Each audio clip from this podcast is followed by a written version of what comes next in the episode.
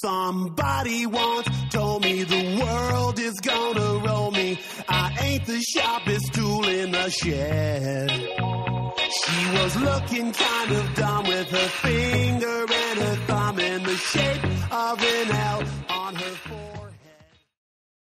Welcome to the Best Friends Fancast and Alison Rosen Fan Podcast. I am your host, Lisa Lawrie. And I am your co host, Rafael Marquez Castañeda, aka I have no AKAs today. No need for any. That's that's a mouthful. It's good to talk to you, though. I'm glad that uh, you're on tonight and back from the bar in time for the show. Yeah, I was cutting it Sorry. close. Sorry to blow your cover. No, it's fine. I was cutting it close. Um, I switched jobs, so my hours are different, and uh, Rachel has been on vacation for like two weeks, and she's just been neglected. So I was like, I have to take her out before I do the podcast, and then so we made it just in time. I feel like. Well, good. So she's passed out while we do this.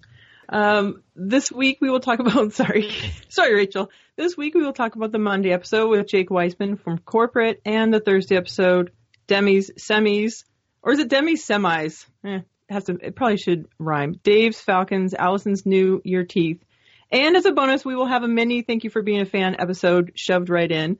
But first, we need to introduce our very special guest stand up comedian, graphic artist, podcast host, wife, mom, and most importantly, an Alison Rosen fan. It's Randi Lawson. Welcome, Randi. Thanks for having me, guys. It's awesome that you, I mean, beyond excited to have you on. Uh, full disclosure, I do get a little bit nervous in general when I'm, we're doing the shows, even though we're talking to friends all the time. And knowing that you were on the show, I was like, holy shit. I am about halfway through a bottle of wine, to be honest. Oh boy. Well, it's all good. Um, yeah, I'm happy to be here. Uh, no need to be nervous. Um, I'm halfway through a, a vape because I'm a vape mom now. Whoa. So okay, so you're a mom. Are how old is your daughter? she's a year and a half. Okay, so it's it's still new, but you're kind of in the in the swing of things by now. Yeah, I, I hope so. do you? So you're and you're married to Mike Lawson, Mm-hmm. I am. and do you guys have any plans to have any more kids?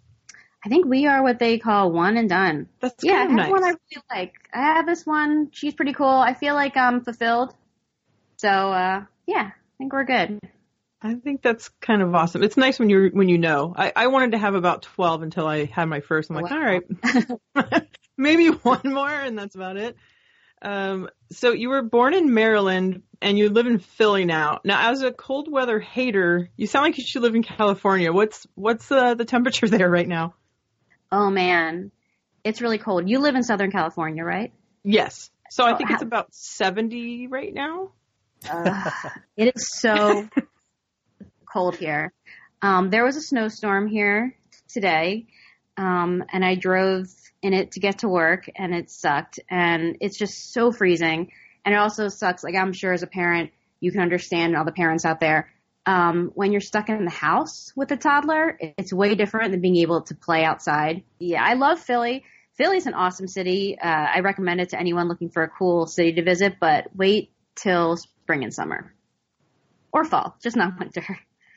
I yeah, I can't even imagine. I know when I get to wear socks, you know, it's probably about 60 here and I'm so excited about it.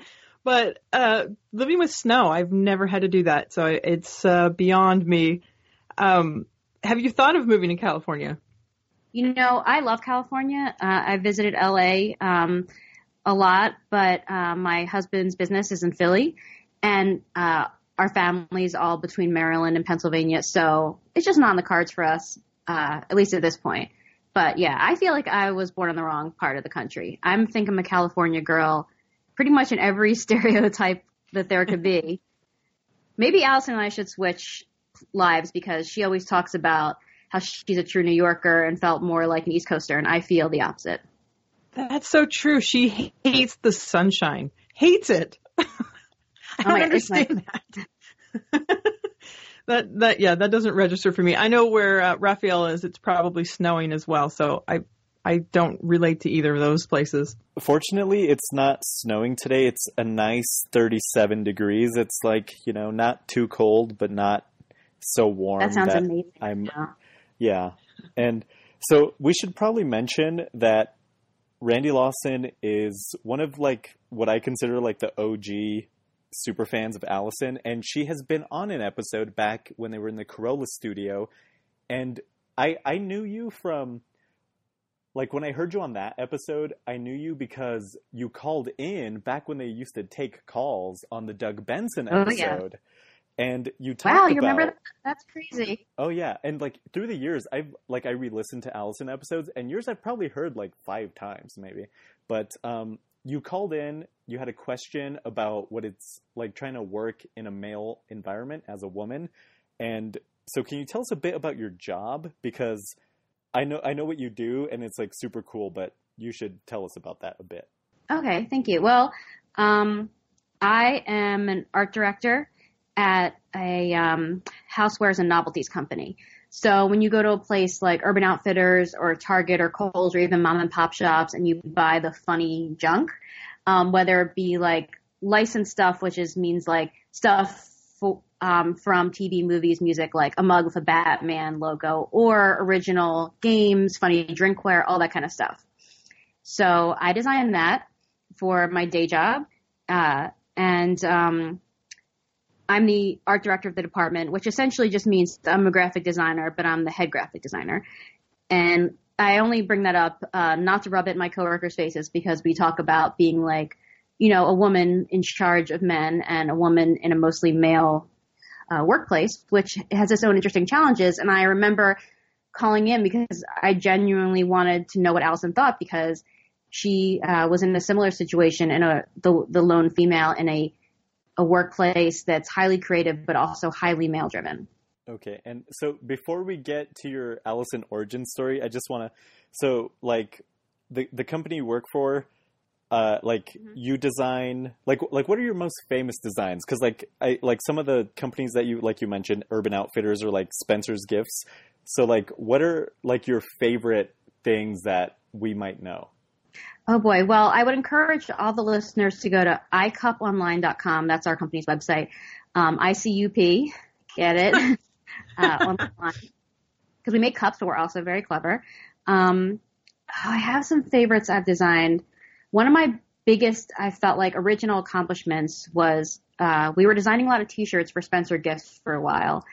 And they were very like male raunchy humor. And it always gave me a laugh to think that like the dudes who would buy the shirts I designed would be so pissed to know like a tiny woman designed these shirts, you know, like, um, but a shirt I designed was worn by Zach Galifianakis in the movie The Hangover. So that was really cool. Um, and I designed, um, a Wonder Woman apron that looks like it has her body printed on it. And that was really popular. Kelly Ripa wore it on, uh, live with, I'm not sure her co-host was at the time, Michael and Kelly.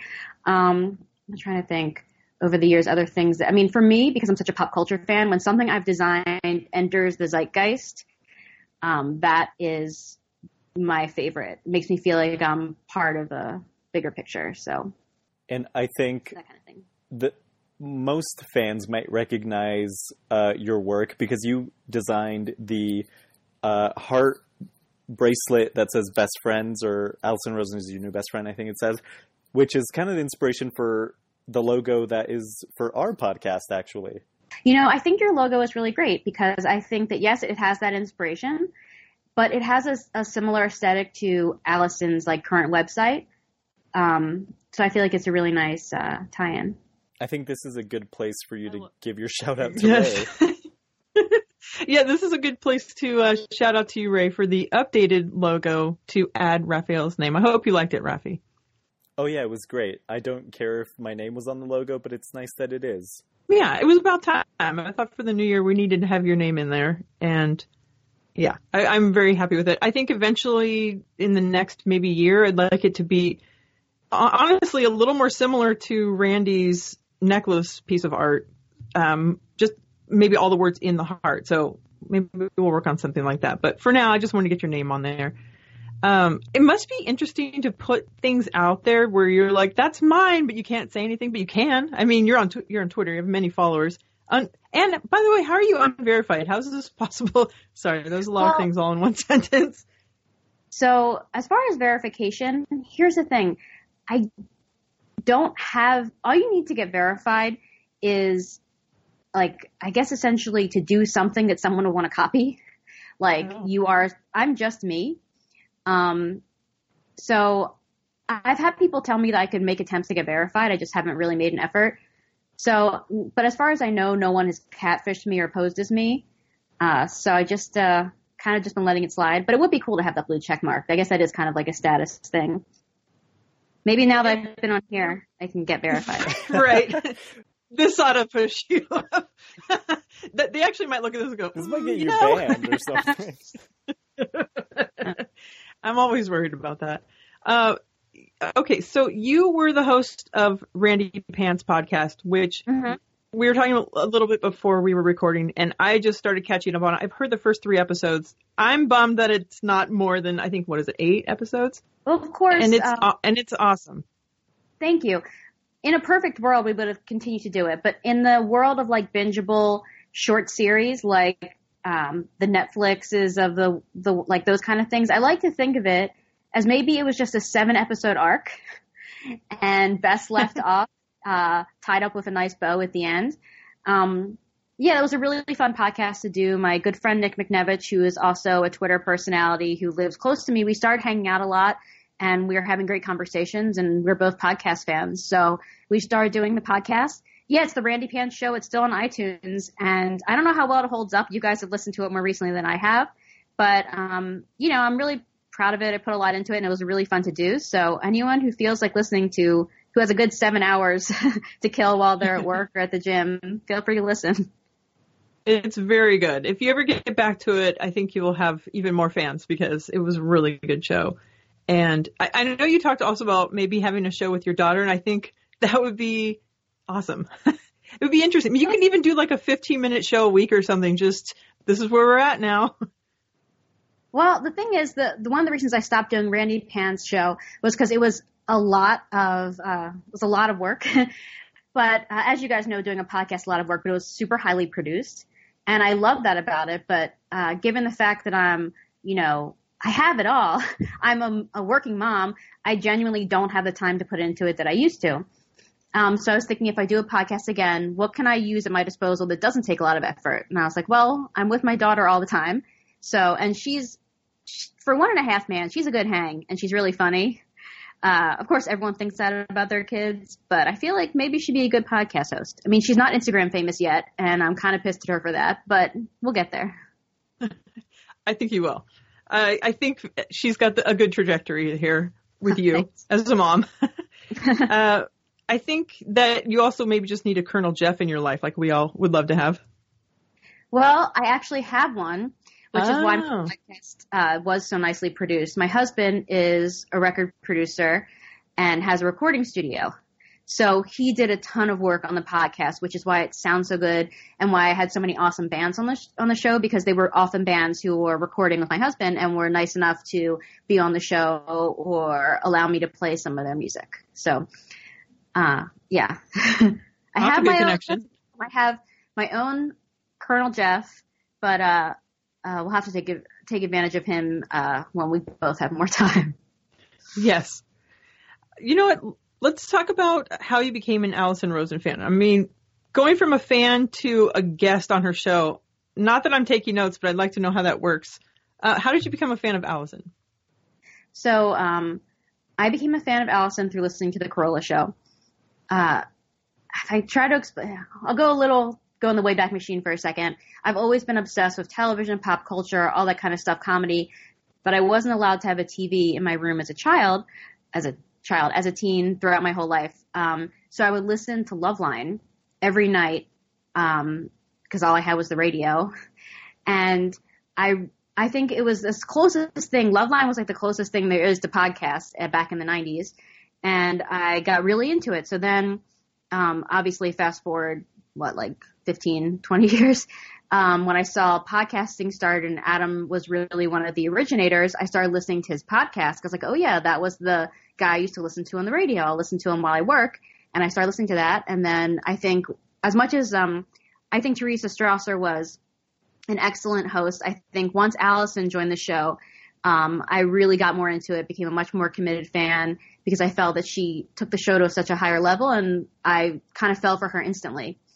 Uh, and I became a bigger fan of hers than I was of Adam's and really became committed to being uh, a listener of hers. Okay, so you've originated from where a lot of us have hearing her from Adam. That's where I started hearing her from, and I, uh, Rafael, you go back before that, I think, right? I should know. Oh, you're an OG of like the the webcast she had and everything. Not from UStream. I knew her from Red Eye. And Oh, wow. then, but similar to your story, I knew uh, Adam from Loveline, and then when I was like looking for stuff to listen to, I started looking through the like popular podcasts, and I found his show. Yeah, same story. It was around the time that Alison joined, um, and that's how I kind of got back in to Adam's world and back into Alison's at the same time. So this week I was l- going back and listening to Randi when you were on ARIYNBF. I think it was October of 2014, something like that. And just hearing the Bobo Boys and all of that, that iteration of the Thursday Gang is so strange to hear that all over again. It's crazy how much she reinvents herself every single time she's thrown a curveball. Yeah, and you know, I really liked that show, and it was a true joy to be on it. But I have to say that I prefer Dining Room Studios uh, to the Carolla Studios, and and kind of the the latter versions of latter means later, right? the latter versions of her show after she ended up leaving uh, the Carolla Studios. And I, no offense to the Boba Boys, but um, you know, the Kim Joneses, Greg, and now David Huntsberger and this whole gang, I feel like um, is a nice fit for her.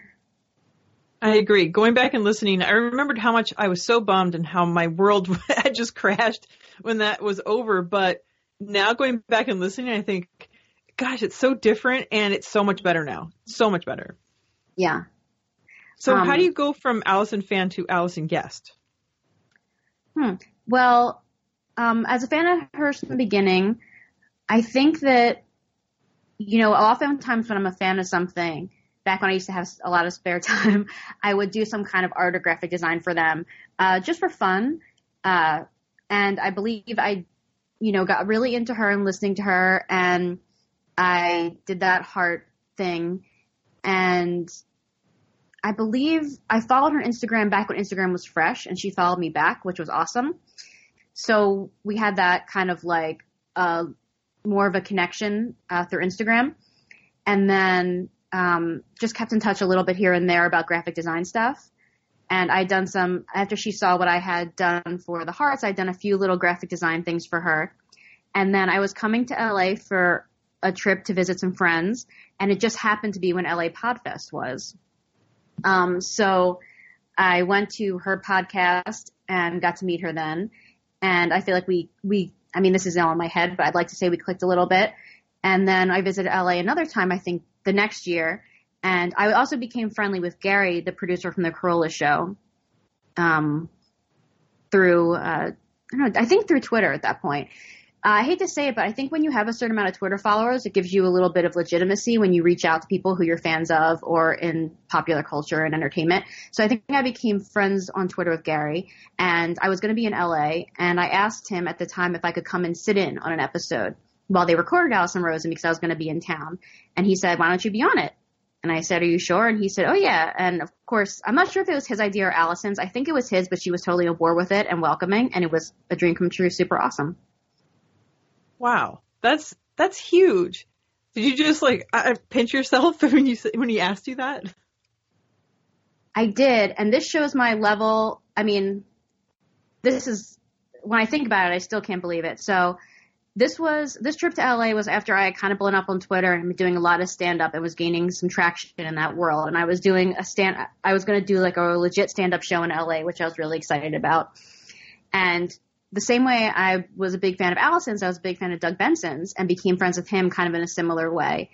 And he had asked if I wanted to be not on the show, but in the audience of getting high, getting Doug with High, his uh, YouTube show.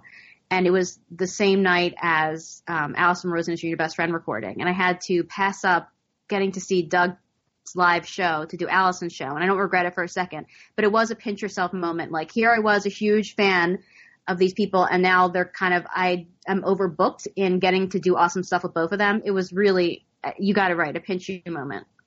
Wow, that's. I know we all, everyone listening right now is like, can we p- please trade places with you? I know Rafael's been on the show, but he he did have to pay for it, but it's still still we're all very jealous of that. I did have to pay a ton of money, but it was totally worth it. But I do want to mention, because you're also kind of a Doug Benson super fan, that if people listen to Doug Loves Movies, you were on his podcast when he was in Philly a few months back, right? Yeah. Uh, that was super fun and exciting. Um, so yeah, that was also an, a dream. Doug has allowed me to, to open for him when he's performed in Philly, which I mean, that was truly, as much as I love being on the podcast, being able to open for him and do stand up like with him, with his audience, um, really was a dream come true. And, you know, I've, uh, joke writing and stand up and the podcast and everything that all the stuff that I've committed so much time and love to because I'm such a huge comedy fan, podcast fan. To put so much love into it and then get that back was, um, honestly, dream come true. Like fantasy fulfilled. I mean, I still want more, but uh, it was really great. He's the he is such a nice guy, Doug Benson. If I'm sure a lot of Alison fans are probably also Doug fans. I know they're friends. Um, he's super chill, obviously a big stoner and the nicest dude you'll ever meet. So go Doug. Yeah, I I know a lot of a lot of us are, are Doug fans for sure. And I'm curious, you know, listening to Randi Pants, a couple of things, and I think we kind of talked about it, is when you are a fan, you are all in. It sounds mm-hmm. like it, but you take it to the next level, which is which is awesome. Being invited to be on shows that you're a fan of is just beyond me. Are you also in love with Twitter as much as you were? I am, you know, it's slow. I have to say, like, it's almost one of those things where, like, nothing can, when you're into something really intensely, it's hard to make that last forever, that, at the height of your intensity, I guess, when you're, um, so I got into Twitter, like, hard and fast and was tweeting at least every day. Now I'm still re- really into it. I love it. It has afforded me so many amazing opportunities. Uh, and it's, it's really because of Twitter that I've gotten to do all these stand up shows and podcasts. Um, but maybe I tweet once or twice a week now because I just, I just like, I feel like I w- it wouldn't be healthy to be as into it as I was when I was really into it. But I still absolutely love it. I have made some of my closest friends, like my friend Nick, who I did the podcast with. He's a Twitter friend. Um, so yeah, I mean, like real, it's translated to real life friends, real life opportunities. I love Twitter. I think it's my definitely my chosen form of social media, my favorite one at least. And it's, it is weird to tell people, oh, you're hanging out with people you met on Twitter. You know, people that aren't into that, they don't really understand. And this whole show started on Twitter. And then we started meeting each other and we've become like this group and this family. And we all get together a couple times a year now and go see Alison or get, or sometimes like last year, everyone came to my house. We had a big sleepover and we did re- recorded an episode and had a big Alison Rosen weekend. And, you know, when my neighbor said, Oh, who's coming over? I said, Oh, some people I met on Twitter. They just don't understand, but, you know, they've become some of my closest friends. It's kind of amazing. Social media is amazing in that way. I mean, just the idea that you can be into something niche, like the like Alison Rosen show. I mean, Alison Rosen show is a huge audience for a podcast. I don't mean a niche in a to to bring it to belittle it in any way, but it's a very specific thing. And I think, you know, and if we were from a different generation, that would be something you'd be into in a bubble or wouldn't exist at all. But now you're in a world where you can connect with people all over the world who have that same passion that you do. It's really incredible. And as far as Twitter, I totally get it because when I got into Twitter, I went to tweet ups all the time. There were tons of tweet ups in New York. And since I'm in Philly, that's pretty close. And like everyone would be like, you're crazy. You're like a married 33 year old lady who's going to New York to meet people from the internet. And I'm like, yeah, I am. And they're all hilarious and super fun. So it's the best. It does sound like a recipe for disaster, but it has been so positive for for me. Everything's been positive. And you you talking about that makes me seem somewhat normal because if it wasn't for Twitter, I wouldn't know superfan Megan. I wouldn't have met Lisa. I wouldn't have met Alison, surely, and a bunch of other people that I've met that are all just great people and that I feel like are some of my best friends. Best. One last thing. Um, you are a Patreon supporter, right? Mm-hmm, I am That's how I knew. at the lowest level though, so I don't know if I see everything you guys do.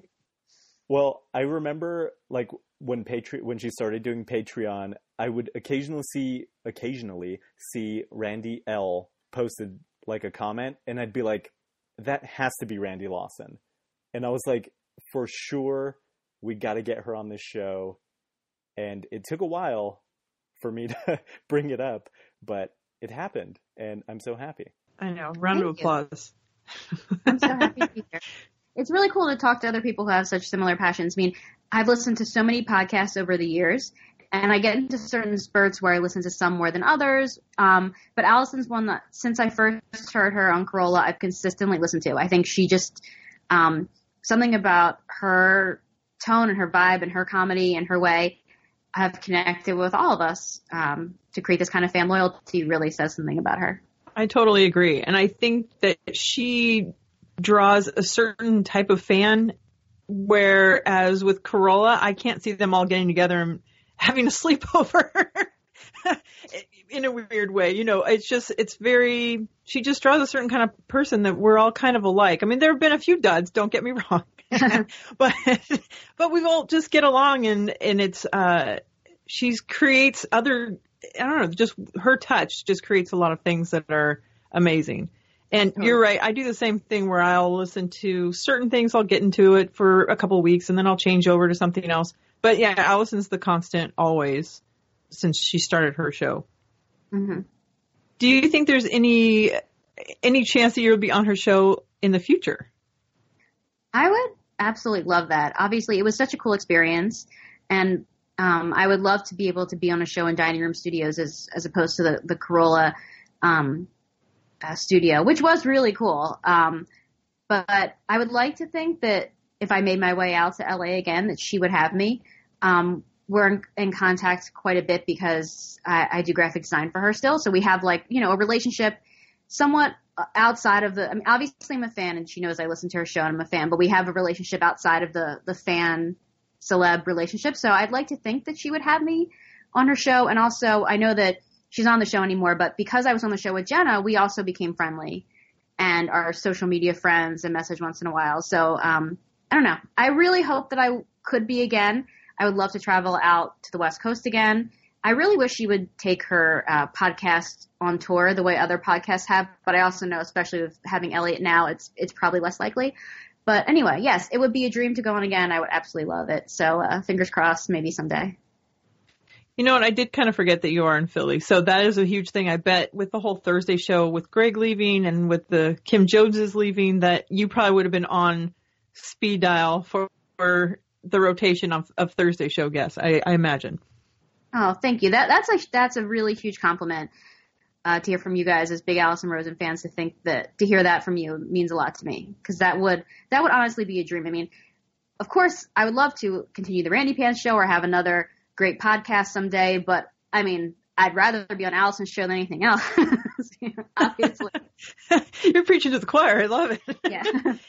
So, and I don't know if you're supposed to talk about this or if we can, but so you designed her book cover that's coming out, correct? I did design her book cover. Um, you know, I'm not a voracious reader, I must admit, uh, just because I'm such a voracious podcast listener and TV watcher, but uh, I cannot wait to read her book.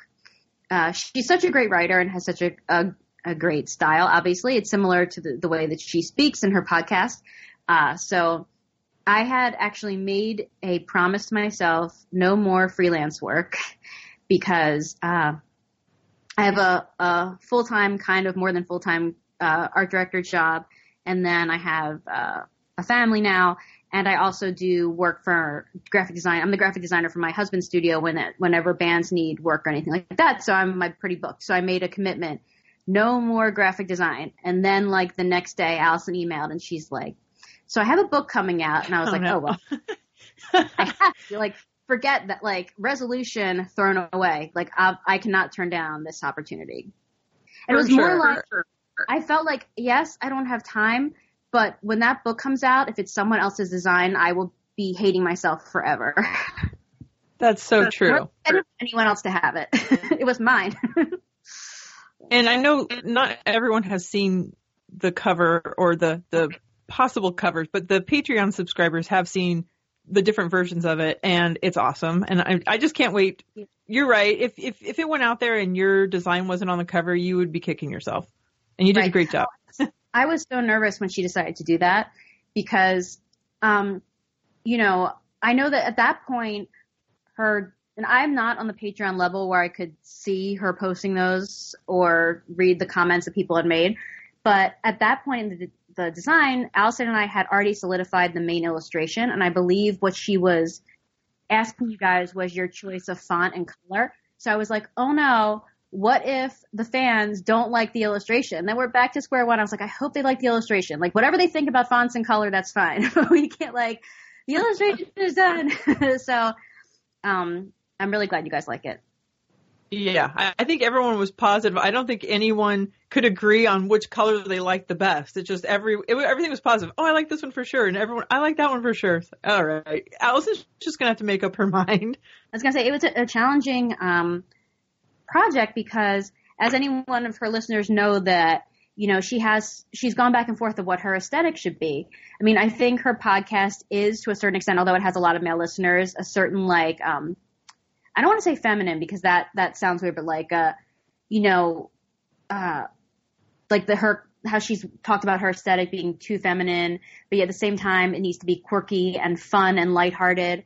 And she's gone back and forth on that. So I really wanted to find something that felt her without um, going into any of the territories that she kind of wanted to avoid, and also have something that like told the story in a, a quick, fun way, and you know was appealing. I don't know all the things that all the design challenges you get when you have a book cover to do, um, and also because I'm such a huge fan, uh, it meant so much to me. I really wanted to to do a good job. when you do when you do graphic design for one of your heroes, you need it to.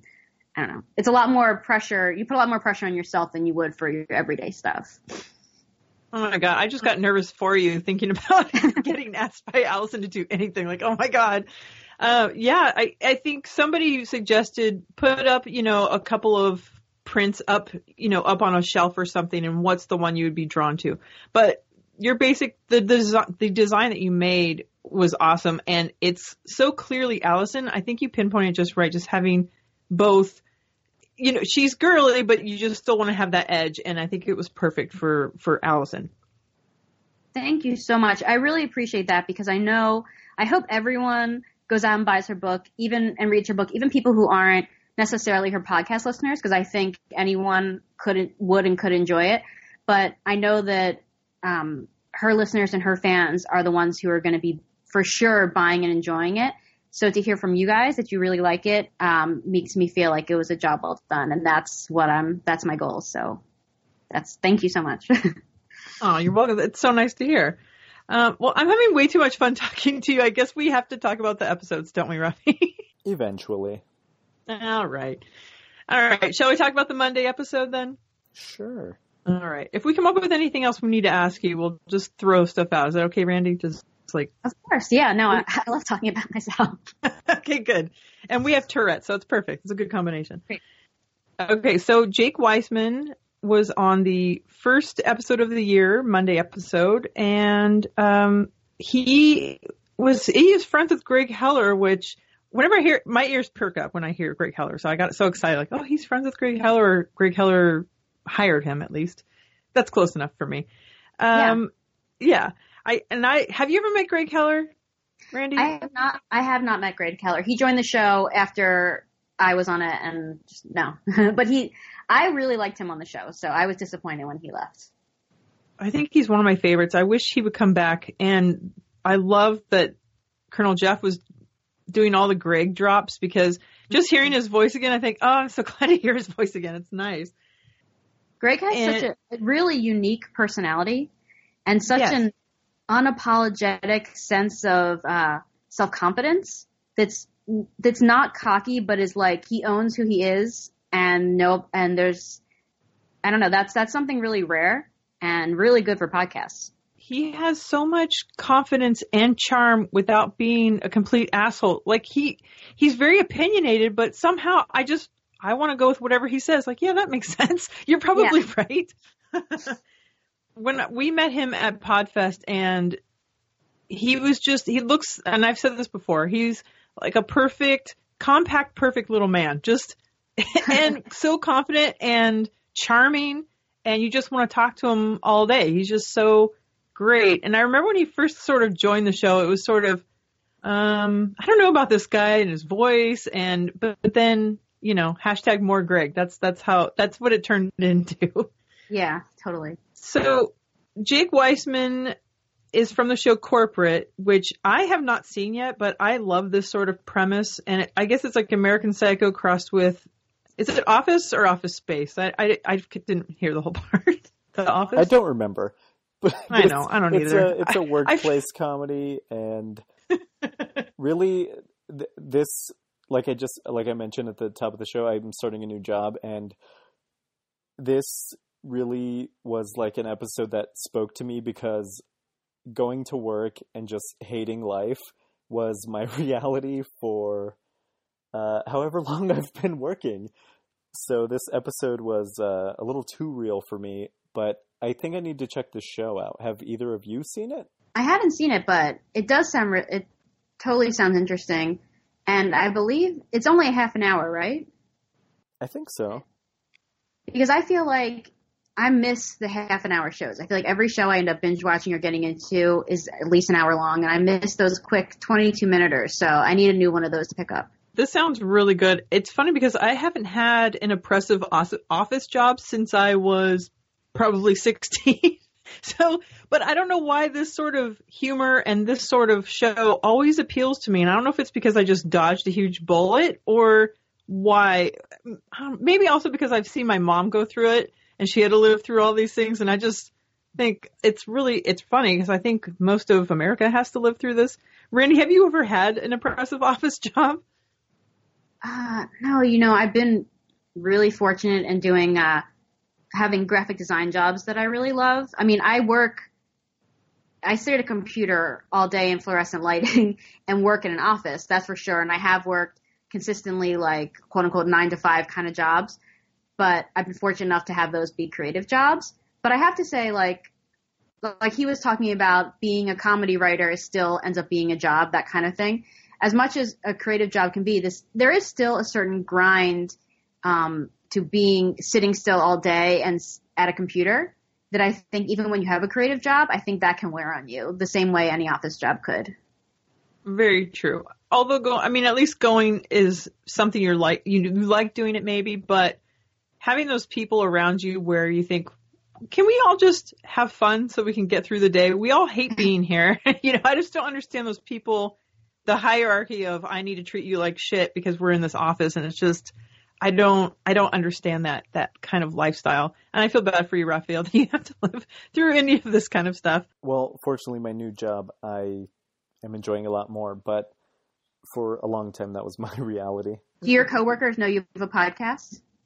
God no. Um, no. um, actually, this week I was um, listening to the Randi Pants show and I was taking notes, and this guy goes, "What are you taking notes?" I was like, "Yeah," and he goes, "What? What do you got a test?" And I was like, "Something like that." I didn't want to be like, "Well, actually," because this was like a fifty-some-year-old truck driver. I don't think he knows what a podcast is, so I just kept that to myself. Oh, I just said that would be a big can of worms to open. Like Oh, to try to explain to someone who doesn't even know what a podcast is what you're doing. Yeah.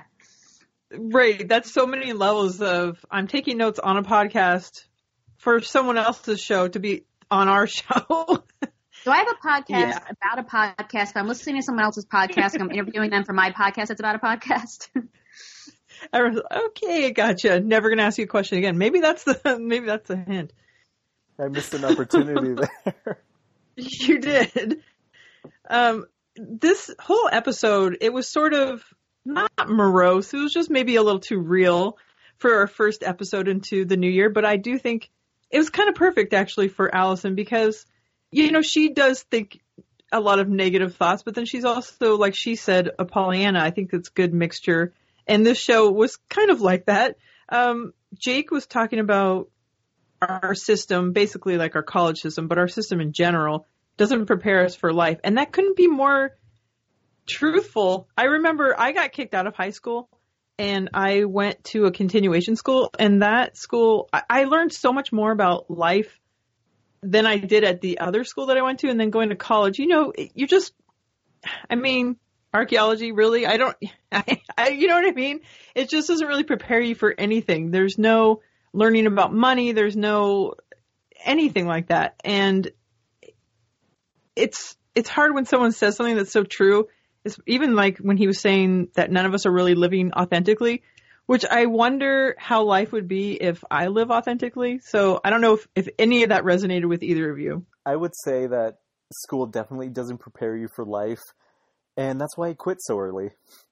Yeah, I would agree. I think about like when people, even with a, a one year old, people are like, where she's going to go to college someday. And I was like, I hope she goes to college if there's something she wants to do, and for that she needs and a degree in that thing. I don't know if by in you know 17 years, if just going to college after high school is going to be the answer.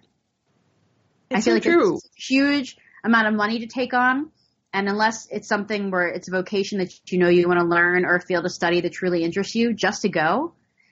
I'm, I mean, I'm hoping we're in a family band that's super successful by the time she's 12 and, you know, I can just live off of her and be a momager. But in case she does end up wanting to go to college, I hope it's with some direction. Oh my god, I would totally go see you guys play. That's amazing. How can I Uh, monetize do you already have- guys? Yes.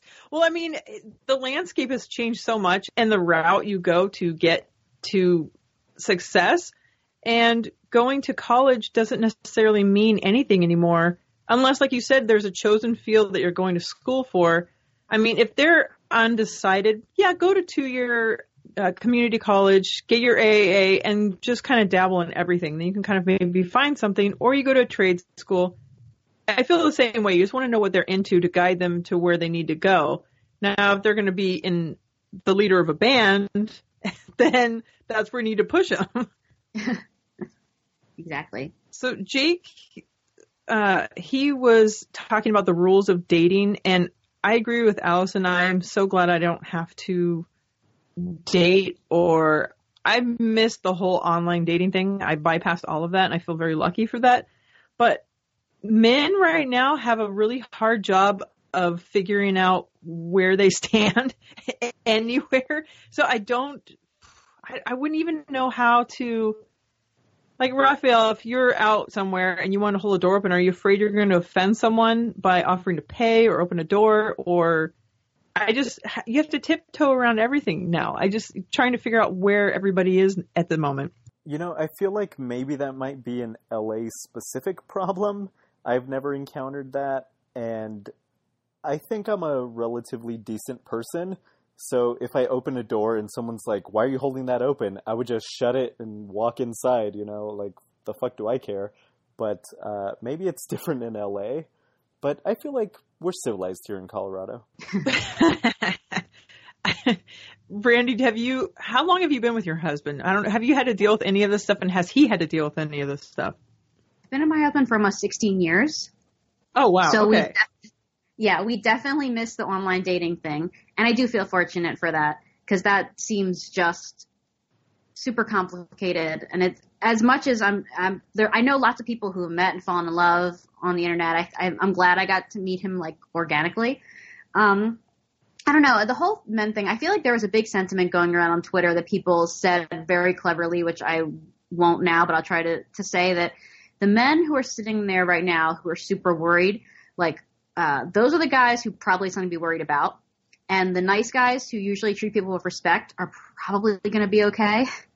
You know, like just like uh, Rafi was saying, like he's genuinely, generally nice and thoughtful, kind of kind person. So uh, um, unless he encounters a, a person who's really, you know, easily offended or crazy, he'll probably be fine. I think it's just it's mostly the skeezy guys who have to learn how to reel it in now that didn't used to have to reel it in. That's so true. I every time someone else is outed every single day, and I think all those guys at home that are their butts are puckering, just waiting to be something's happening. I, oh my gosh, it, the whole everything is just changing. It's kind of it's such a weird transition right now. But okay, so you've been with your hu- husband for 16 years. I've been married for almost 14 years and with him for four. So roughly the mm-hmm. same. I, it's just, it's easier. I don't know what I, I would just be probably a nun if I wasn't married. I'm just done. I'm good. Yeah, I don't have, I don't want to deal with any of that stuff, but Do they let nuns smoke and drink nowadays? shut up. I don't smoke. what are you talking about? I'm talking about uh, your neighbor giving you medicinal treats. Oh, how they everyone wants to give me pot. I don't know why. I guess maybe they think I need to relax. I don't know. I just have a huge stash of it now, but I don't, don't smoke any of it. If there were more nuns like you, I'd probably be more religious. Oh, that was really sweet. That was really nice. I'm like, if there's somebody here who can get that drop, please do. uh, what do you think about Jake's opinion about being born with a good brain and that's why you're a good person? You're not you're not learning right from wrong from religion or from whatever it is. It's just your brain is good. You're going to be a good person. That's just it.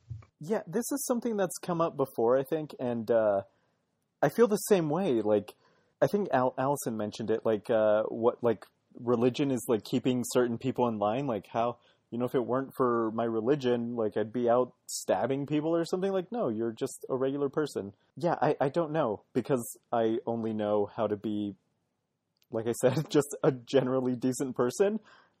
I, I can't imagine. I feel like it's the opposite. If you have a if you have the fucked up brain, then yeah, you're gonna be you know torturing women in a basement somewhere.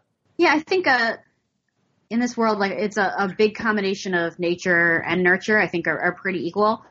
And as far as religion goes, I mean, um, I grew up in a pretty religious Jewish household, and I think that I appreciate the tr- traditions and everything, but I think it's just modeling after my parents, who I think are good people, which try to make me be a good person, not the religious end of it. That makes sense. And I and I've definitely known some crazy people that are religious where you're like, eh, I don't think you uh, are doing such a good job.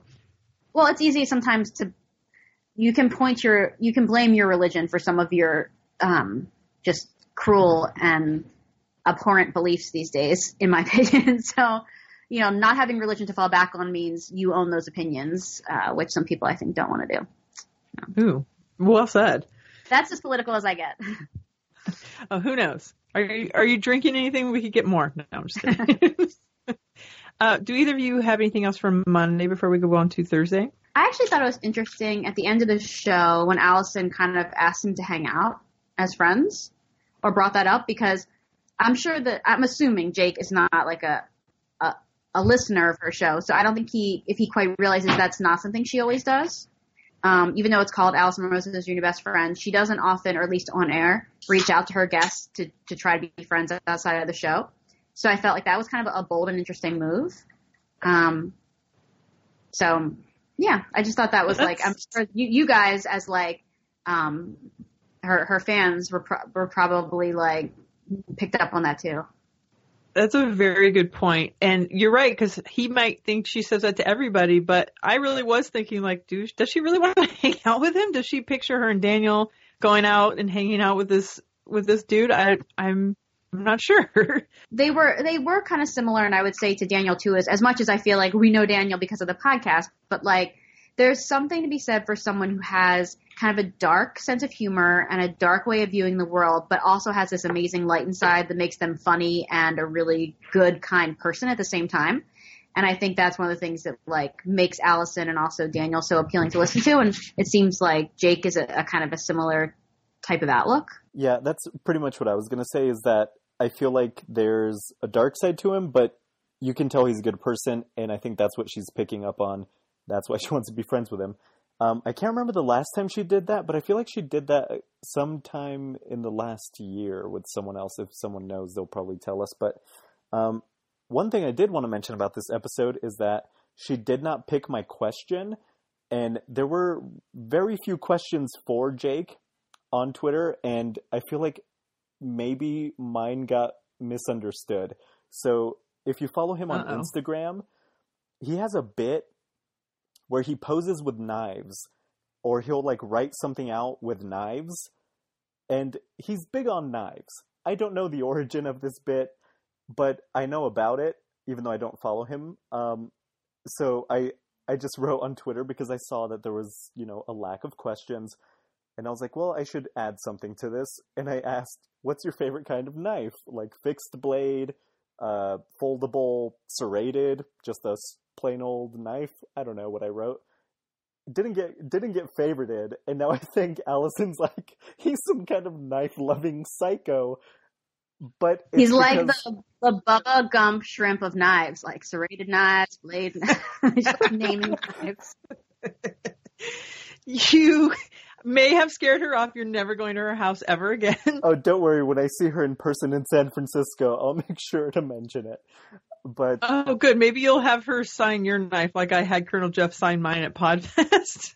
yeah, I might. I might leave the knives at home, but um, I, I'm gonna clarify to her that I'm not a psycho, which I think she already knows.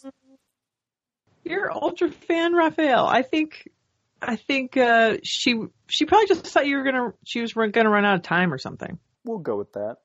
Plus, of course, she's gonna ask the Greg Heller question. I'm like, hell yes. the fact that he took the time because he's very stingy with his Twitter uh, postings or likes or anything. So for him to to want to add a question is good. Yeah, and actually, I just remembered one last thing about this episode that I liked. I like that he didn't let Jeff off when I forget what they were talking about. I think it was about cats, maybe. And he said, "You're on thin ice, buddy." He goes, "No, you're on thin ice because I called you out." I like that. It was for brewing beer, and I was very angry. Oh, yeah. Shout out to Brews by Dawn and to uh, Paul. I was defensive for Colonel Jeff. I'm like, don't call him out.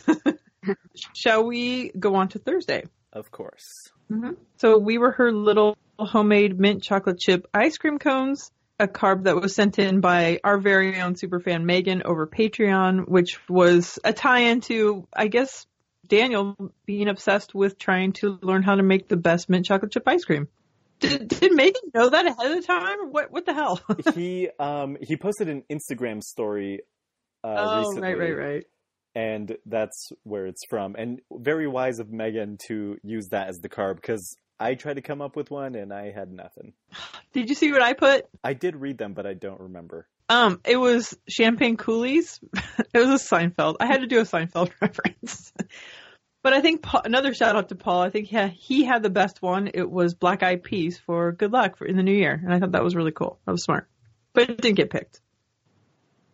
I need to start getting on Patreon more. I really um don't go. I usually go on. I signed up so I could get the extra episode a month. Uh, but I need to start like reading the message boards more and getting getting uh, more into it and submitting carbs. For sure, at least the submitting carbs. It's hard on the message board, message boards because it's uh, not very interactive. It doesn't have not that I need any more notifications in my life, but if somebody likes your post or if they reply to it, it'll, it will show up, but it doesn't show up if anybody's made any comments or anything on her post. So it's kind of I forget it's there and but the carb thing is cool. As soon as she sends that out, I'm like, okay, I need to get one on there.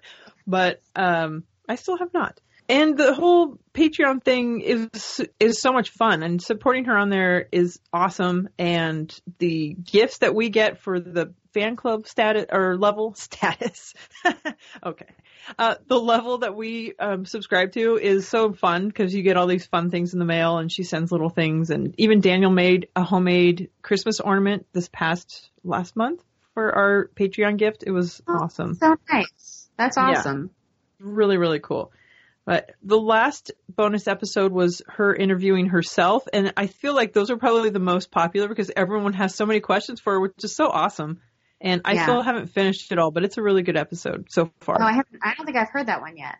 That's the thing. You're right with Patreon because you don't. I don't get alerts. It's like I only check it when I like think think about it. So yeah, I have to listen to that. So maybe during the next live stream, you need to be a part of it. Ooh the way yeah. Jenna was. Yeah, totally. That would be fun. Uh, she did a little bit of a, uh, sorry, she did a Sketchfest update. And Rafael, I know you were a little apprehensive about her doing a dance for Sketchfest, but now I hear there are multiple dances and they sound kind of like a herky jerky type of dances. Um, how are you feeling about this? Uh, you know, first I was a little apprehensive, and then because the Throwing Shade uh, cast, you know, gave their cosign, I was on board. And now I'm all in. If she's having multiple dances, I say fuck it, go 100%. And it seems like that's what she's doing. I feel like we all need to pack our tap shoes and rape whistles and join in at least for one of the dances. I own neither, so I'm going to have to borrow some. things. Right. I'm sure you have both for starters. Uh, Randi, are you? You're probably not going to Sketchfest because you are not coming to California anytime soon. No, I'm not going to Sketchfest. Uh, it sounds awesome, and I wish that I could, but um, I hope that someone posts video or YouTube clips of it or something, or you guys will have to to talk all about it because it is a quite a visual endeavor for a podcast. So I'm disappointed I won't be able to see it. I just can't imagine. First, first of all, if you're dancing, that's a huge thing. If you're dancing around maybe Jordan Morris and David Huntsberger, then that's a different thing from Janeane Garofalo. I don't, I don't know if I could dance in front of these people. Janeane Garofalo, that's someone who I think the the podcast episode, the Podfest episode is going to be awesome, and you guys are going to have an amazing time, and I'm so jealous. But I would love to see Janeane Garofalo on a Monday show because I'm sure she has such a Yes. deep, interesting story. But I understand the the kind of Monday show um, vibe is, is not something that necessarily translates in like a, a comedy live show. Um, so hopefully she'll have her on the Monday show sometime to go deep. I, I would love that. That she would be a perfect Monday guest. Yeah, I, true. I wonder how long. I don't even know. The whole thing. I'm so excited for it. It's next week. We're all meeting up and we're all renting a house, and we're even going to go to the hotel, the Hotel Utah, where Greg Heller had his California asshole drink made for him. Which I don't think we're actually going to drink that, but This is like the Bill Seinfeld tour. Yes, it is. Oh, Pre-reality it's, it's the Alison, yes, it's the Alison Rosen reality tour. Oh my God, that's what it's going to be called. But we'll for sure record her doing the dance. I, I just can't picture any of it, and I'm so excited for all of it. And she'll be at Jordan Jesse Go and another show on Sunday, which I still need to buy my tickets for. But her show is sold out. I'm so excited for her, and I know she is nervous about it, probably because it is so different. And then she goes ahead and adds dancing to the mix, which Yeah. maybe is not good for your nervousness, but I'm pretty excited about it.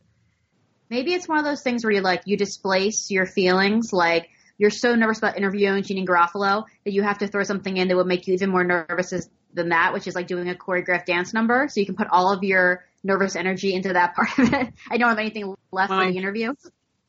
That is so smart. I think you might be right. I just picture, I I'm picture dirt. I was picturing Dirty Dancing when I forgot her name when Baby, I guess, when she was doing the dance and she forgot it and she did like the thumb move, and that's what I'm picturing Alison doing for some reason. Um, but I'm yeah, it's going to be exciting. We're going to have a lot of fun, and we'll have to record something while we're there. So she okay, so she wanted to make an easy segue by mentioning her water intake. Which number one, I love that Demi was like, "You don't like water? Who doesn't like water?" Because I, I'm obsessed with it. I love water, and to not like it is so strange to me. And to love the refresh soda that she or whatever it is that she drinks, I can't, I just I think my body would just reject it. I mean, I drink wine like it's going out of style, but I drink tons of water too. I can't imagine drinking that refresh soda. Anyway, she was trying to make this like a segue into her new sponsor, but everyone just would not let it go because she has teeth erosion now. And then the Daniel bleach thing and the whole thing. Randi, do you like drinking water or is this a thing for you too? I connected so hard with this kind of portion of the episode, uh, or a few things. Uh, first of all, uh, like she says, water can suck a dick. I drink water because I try to be healthy, but I would drink Coke Zero all day, every day. It's really Coke Zero is my refresh.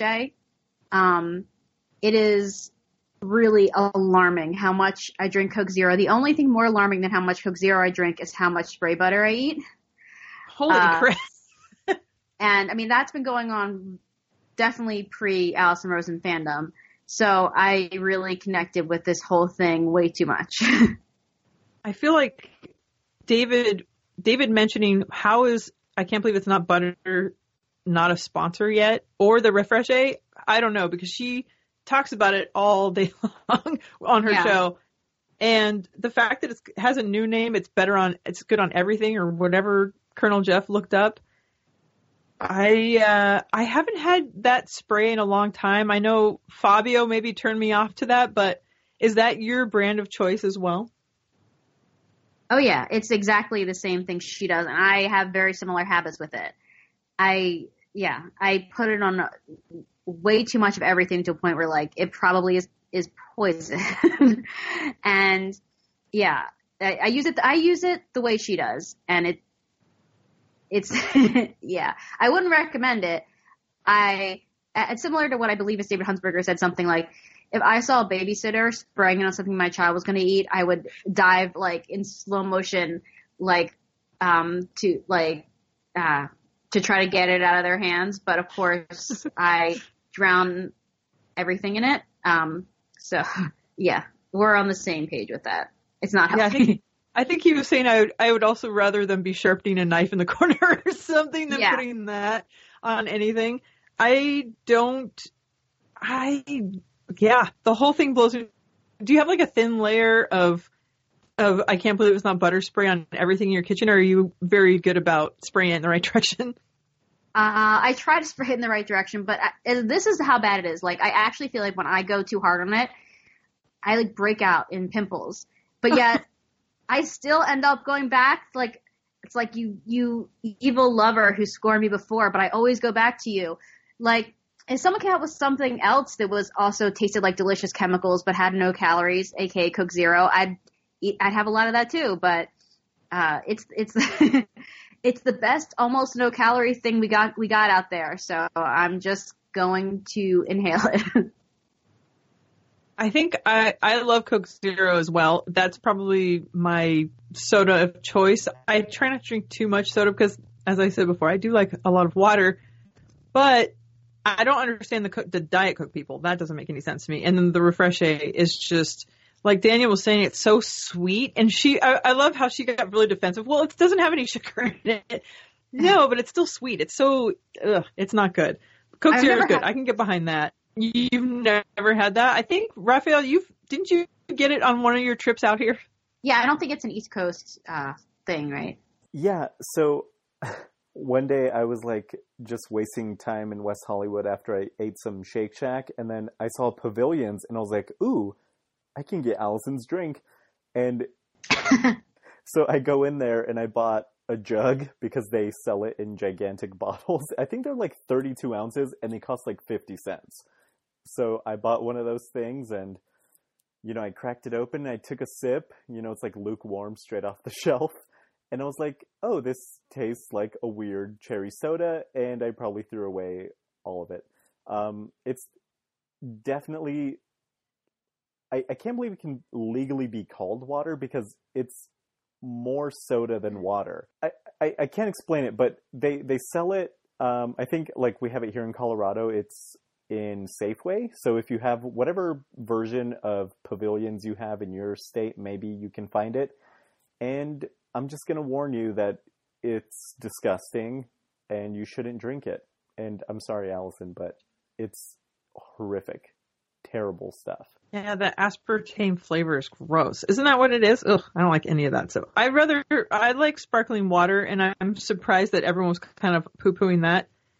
I also don't understand adults that drink milk, but that's another thing too. Um, I'm curious. I'm curious. Do you put? I can't believe it's not butter spray on salad like like Alison does. Uh, I have. Really? I, I I just- I guess on veggies. Like, okay. not as much. I don't know if I as much prepare a salad and spray it on like a dressing, but if I was snacking on like carrot sticks or celery or that kind of thing, I might spray it on more like a more like a, a dip for veggies than a salad dressing. Oof. I just wonder how many people have passed by that bottle in the grocery store, but after hearing, hearing Alison so long, thinking, I'm going to grab one of these and see how my life can change. Oh, I Oh. wouldn't. I wouldn't recommend it to anyone. I'm not. I'm definitely not. Like I feel like it's like a you know, it's one of those like dirty habits that I have Yes. that I feel like when I heard Alison first talk about it, I was like, yes, someone who understands, but like, yeah, it's definitely, I don't know if I'm proud of it, but eh, I don't I'm wearing a t-shirt right now. Do you have to hide it from your husband or your daughter? Um, I, I have not gone ham on, I can't believe that's not butter spray in front of my daughter, mostly because like whatever I'm doing, she wants to imitate. So I try like, Yeah. you know, all things to, to keep it kind of above board or the things I would want her to do.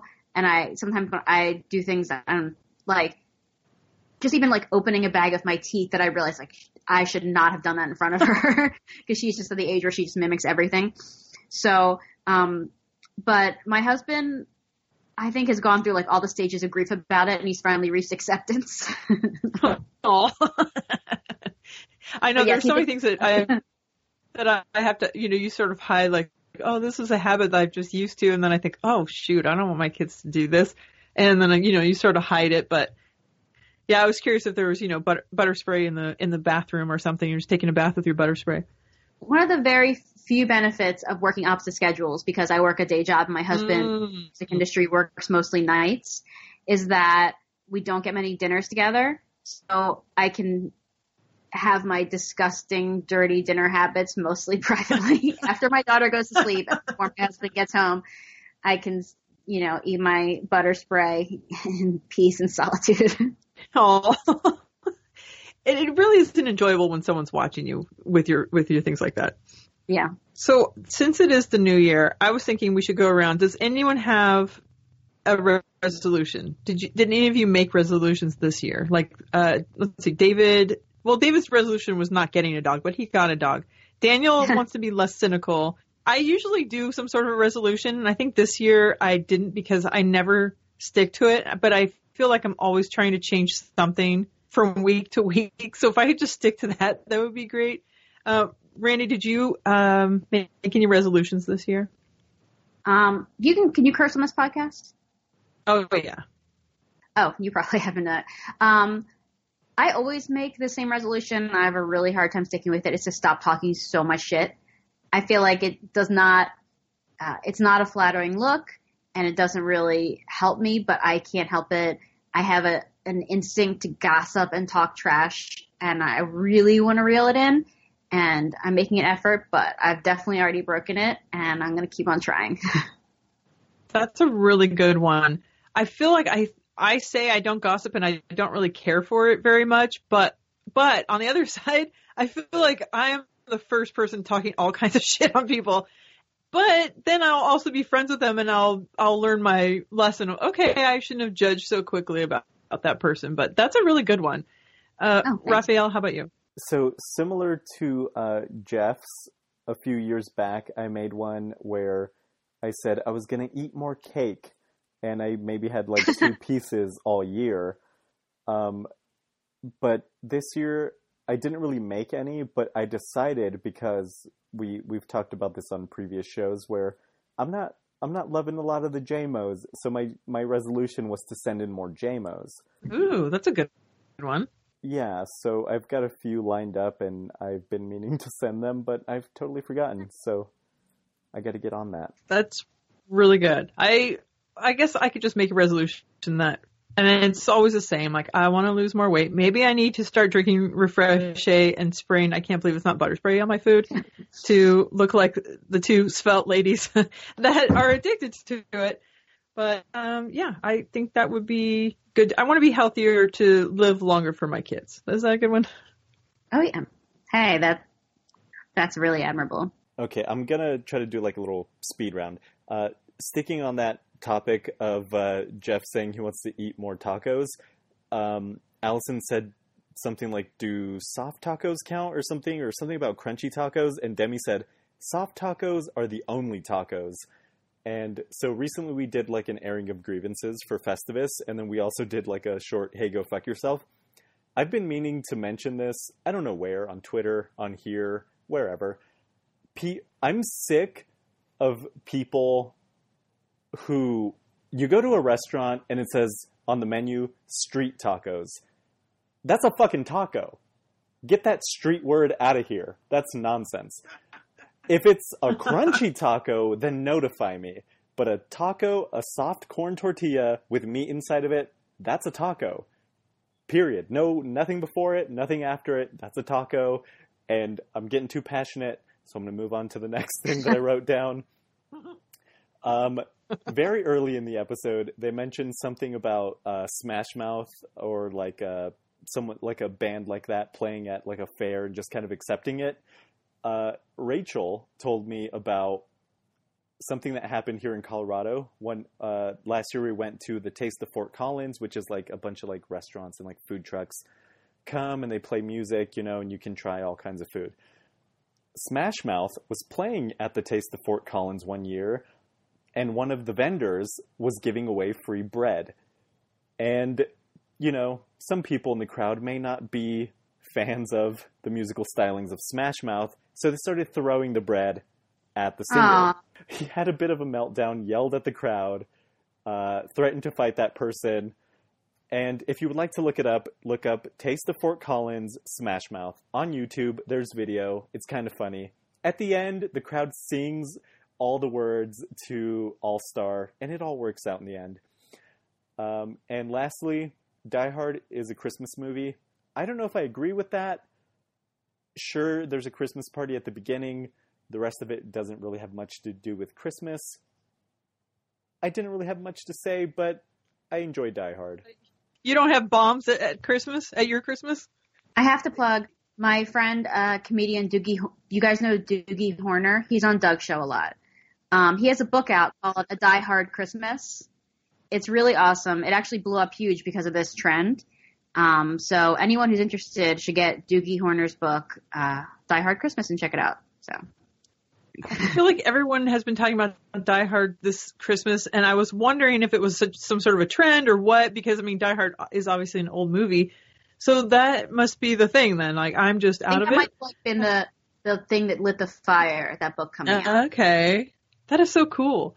I know we watch Edward Scissorhands on Christmas Eve. That's our movie of choice. I think we just picked it one one year, and then now the kids they want it every single year. Even though I feel like it's a little dark and a little bit weird, but it's still our tradition now. But Die Hard, that might be the next thing. I like that. And lastly, on that same subject, someone on Twitter was like saying Die Hard can't be a Christmas movie because it came out like in August. And then some somebody, I don't know if this is a fact or not, I didn't fact check, but they were like Miracle on 34th Street came out like in May. Oh, that's weird. Yeah. Uh, I agree with you on the tacos, even though I like crunchy tacos. I agree an actual taco should be corn tortilla, and it just that's just a taco. I agree. I feel like all the people that have the weird things that they like that aren't traditional, they should have all the extra words to say. So I agree with you on that. And I forgot what else you were talking about, but I'm sure I had something equally as passionate. Um, should we talk about JMOs? Let's do it. Uh, Rafi, did you pick one? I didn't, but I wanted to talk about the JMO discussion at the end of the Thursday episode. It was uh, from John Schember at Big Shembo. Christmas music the day after Christmas is the worst, basically, to paraphrase. Yes. Let's all talk about that one. I think that's a good one. Yeah, um, I don't remember what I wanted to talk about specifically, but I remember there was something. So maybe you guys start the convo and I'll remember. Daniel was saying he doesn't understand those people that want to shut it down right away. It's like, are you really feeling Christmas or are you just doing it to roll with the just whatever? That's just, it's Christmas. Now the next day you're do- just done with everything. Like the tree is out on the, on the street, you're done. I feel like I don't want to hear, it's almost worse to hear music two months before Christmas than it is the day after. The day after, I'm still okay with it. I want the slow wind down my tree just came down today, which is late for me, but I'll still like it up for New Year's just because I like the lights and everything up still. But a lot of times I just feel I, I don't know. But the and then the whole show they just started talking about this guy and his light lights on during sex, and they just were p- picking apart this JMO, which is one of the reasons why sitting in a JMO is a little stressful sometimes because you think in the wrong hands I could really be picked apart here. But the whole show, last end of the show, was about this one JMO. Uh, Randi, how do you feel about Christmas music the day after Christmas? Well, I love Christmas music because I I love oldies. Like mostly my go-to radio stations and stuff is like the golden oldies or the music of the 50s and 60s. So Christmas music, most of it has that same feel. So I actually enjoy it. Um, as far as taking down Christmas lights and Christmas trees, uh, I grew up super Jewish, so I've never had that. So I can't completely relate, although I get the idea of like once it's over, you're ready to move on to the next thing. Um, yeah, I'm like the opposite of Alison in that Alison always tells a story about how she grew up and her parents were like, "You're not Jewish. We swear you're not Jewish."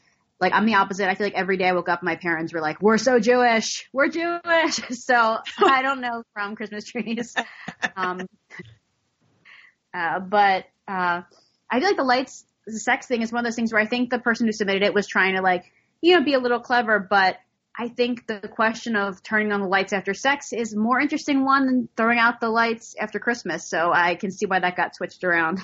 That's very true. And you're right. He was probably just trying to be clever as far as, you know, you want, after you have sex, you just want to kind of like hang out. If the lights aren't on, you don't want to throw the spotlight on. So it is kind of a jarring experience. So I understand what you're saying, but yeah, you're right. It is more the, the shame of the lights and every I don't know. The whole conversation was just hilarious, and I think Demi and David being on, they they play well off each other. They're very good at improv, which is something so uh, foreign for me. And listening to them work off of each other is really really fun to listen to.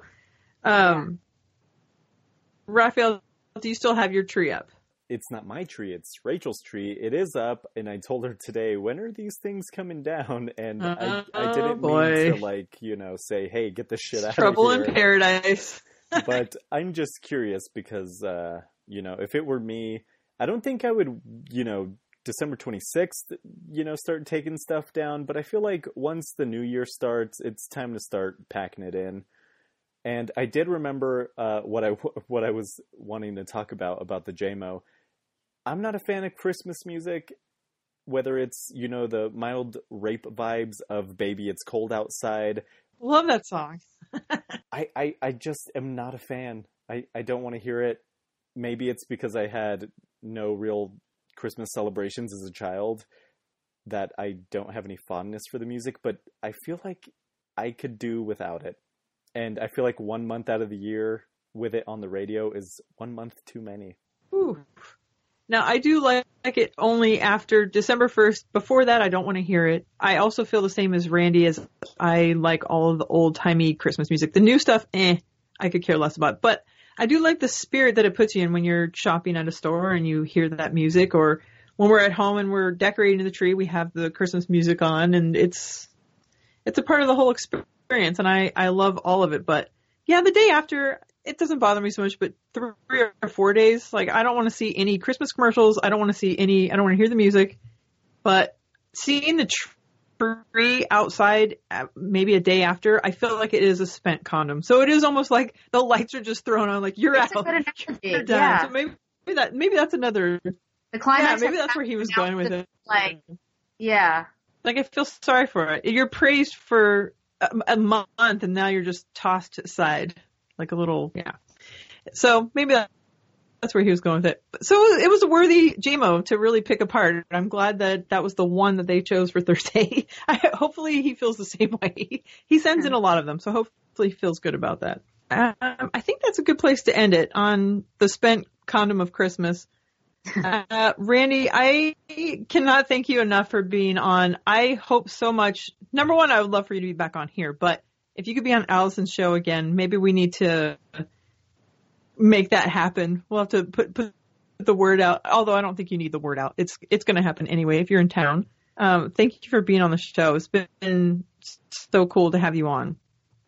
Well, I certainly appreciate that. Uh, it's this has been such a fun experience. Um, you know, I, I don't. None of my like uh, quote unquote real life friends are Alison listeners, so it's really special to get to talk to people who are into this same very specific thing I'm into. And you guys are super funny and fun, so it's been great.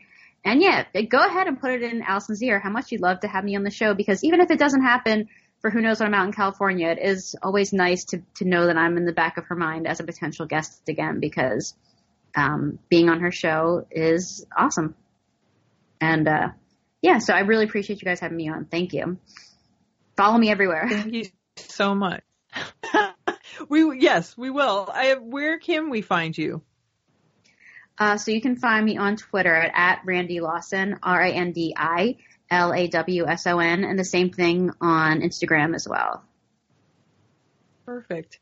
And anybody out there that wants to be on this show, email the show at bffancast at gmail.com. Follow the show on Twitter at bffancast. Follow me at JMOs and bffs. And Lil Rafi, where can we find you? Uh, you can find me on Twitter. It doesn't really matter though. You should absolutely follow Randi Lawson on Twitter. If you haven't already, you're fucking up because, like I, I mentioned to I- I Randi know. when we were chatting, that I'm a Randi Lawson fan. Like, even if she wasn't an Alison fan, like go through and like if you Google her name, you'll see like her top tweets and like you'll be like, how did I not know about her? She deserves a much bigger platform than she has, and she's like Twitter famous. And if you're not following her, you're fucking up. Follow her Instagram. She has an adorable cat, an adorable daughter. Her husband seems cool as fuck. Um, and also, go back and listen to the Randi Pants show. I want to start a campaign to get her back on Alison's show, Yes. but I'm going to start a campaign to start the Randi Pants show again. The production Wow. is top notch. There are segments. Episode two has like a mistaken voicemail bit that had me dying. That's 100% by the way. I could tell. But enough of that. Uh, just follow Randi. Your life will be better for it. Thank you so much. E- Even if you're looking for flavored Vagisil, just Oh my- whatever it is, bit it's was hilarious. it's the place to go. My hand I was literally working. trying to eat lunch yesterday, listening to that. I'm like, ooh, that's good. Thank you, Rafael, for doing this with me. Thank you, Randi. This was awesome. Uh, Brittany, I love you. I hope you love the show. Thank you, and good night.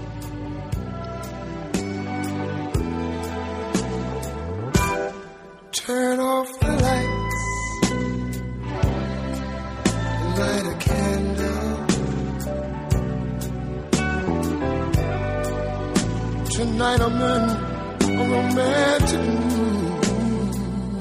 Yeah. Let's take a shower. Shower together. I'll wash your body you wash mine, yeah.